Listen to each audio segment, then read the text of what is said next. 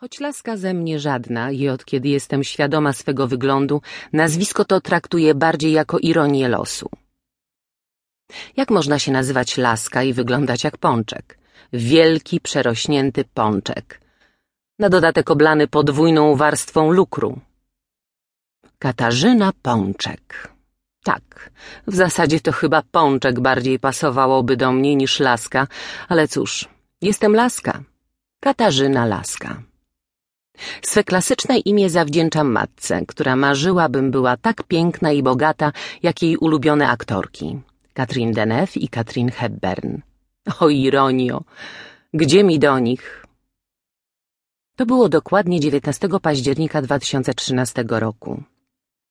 Mój ojciec, jak każdej jesieni, wyprawiał huczne urodziny, spraszając do domu odziedziczonego po swoich rodzicach wszystkich ulubionych krewnych. Zjechały się wobec tego ciotki i wujowie, kuzynki i kuzynowie, łącznie trzydzieści cztery osoby. Byli niezwykle głośni i rubaszni, mieli jedno wspólne zainteresowanie – jedzenie. Z zapałem rozprawiali o tym, co znajdowało się pod ich widelcem, licytując się między sobą wiedzą na tematy masarskie, piekarnicze czy cukiernicze.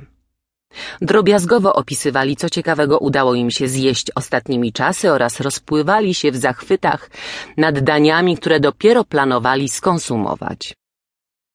Prześcigali się w barwnych opowieściach o tym, gdzie skosztowali najlepiej przyrządzoną golonkę i w której to restauracji zachwycili się grillowanym turbotem. Pokazywali sobie zdjęcia najprzeróżniejszych specjałów i na ich podstawie dokonywali werdyktów, bawiąc się całkiem bezpodstawnie w wytrawnych krytyków kulinarnych. Jedzenie Temat przewodni podczas trzydaniowego śniadania, czterodaniowego obiadu i skromnej, bo dwudaniowej kolacji. Prawili nad tym godzinami, mlaskając i nierzadko bekając, tłukąc sztućcami i stukając szklankami oraz kieliszkami. Nie przejmowali się, że byli otyli. Wszyscy, bez wyjątku, że z krzeseł, na których siedzieli, wylewały się im fałdy tłuszczu, że mieli po kilka podbródków, a rozmiar, numer 3XL. To dla niektórych stanowczo za mało. Najważniejsze było wielkie żarcie. Dopóki ten temat królował, czułam się bezpiecznie. Nie musiałam się odzywać, bo wystarczyło, że od czasu do czasu kiwnęłam głową, okazując pozorne zainteresowanie, by wszystkich usatysfakcjonować. Najgorsze były jednak chwile, kiedy najgłośniejsza oratorka rodzinnych zjazdów, siostra mojego ojca, Matylda, zaczynała prezentować swoje tezy dotyczące wyższości otyłości nad byciem, jak to ona mówiła, wyblakłym cieniem zdrowo wyglądającego osobnika rasy ludzkiej. Co zrozumiałe, należała do grona zagorzałych miłośniczek rubensowskich kształtów, a na dodatek najbardziej ukochała sobie moje wybujałe fałdy. Budząc zazdrość i poniekąd nienawiść innych kuzynek, musiałam prezentować swoje wdzięki, a ciotka wzdychała i wyjękiwała ochy i achy nad moją figurą, która według niej powinna służyć za wzorzec dla innych. Należałoby cię, moja droga Katarzyno, zgłosić do konkursu Miss, powiedziała po wypiciu kilku lampek ukochanego Chianti, wprawiając mnie w osłupienie. Ja? Na Miss? Jaką Miss?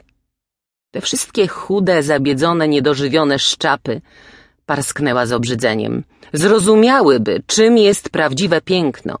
Buzię to ty masz wybitnie urokliwą. Te policzki, a usta, tylko spójrzcie, jakby jej ktoś tego boluksu wstrzyknął. Botoksu, ciociu Matyldo, wtrąciła jedna z kuzynek, natychmiast żałując swojej śmiałości. Ciotka obrzuciła ją karcącym spojrzeniem. Botoksu, oczywiście, podkreśliła, powracając do swojego pretensjonalnego tonu. Tylko, że w naszej rodzinie żadne cholerstwo nie jest potrzebne, żeby posiadać piękne usta, bo my po prostu je mamy. Wiwatowała i uniosła wypełnioną po brzegi lampkę, dając tym samym sygnał do wypicia kolejnego toastu. Miałam nadzieję, że rubinowy trunek zadziała na moją korzyść i ciotka przeniesie swoją uwagę na kolejną osobę, że zajmie się analizą wyglądu jakiejś innej nadziei rodu Laska, ale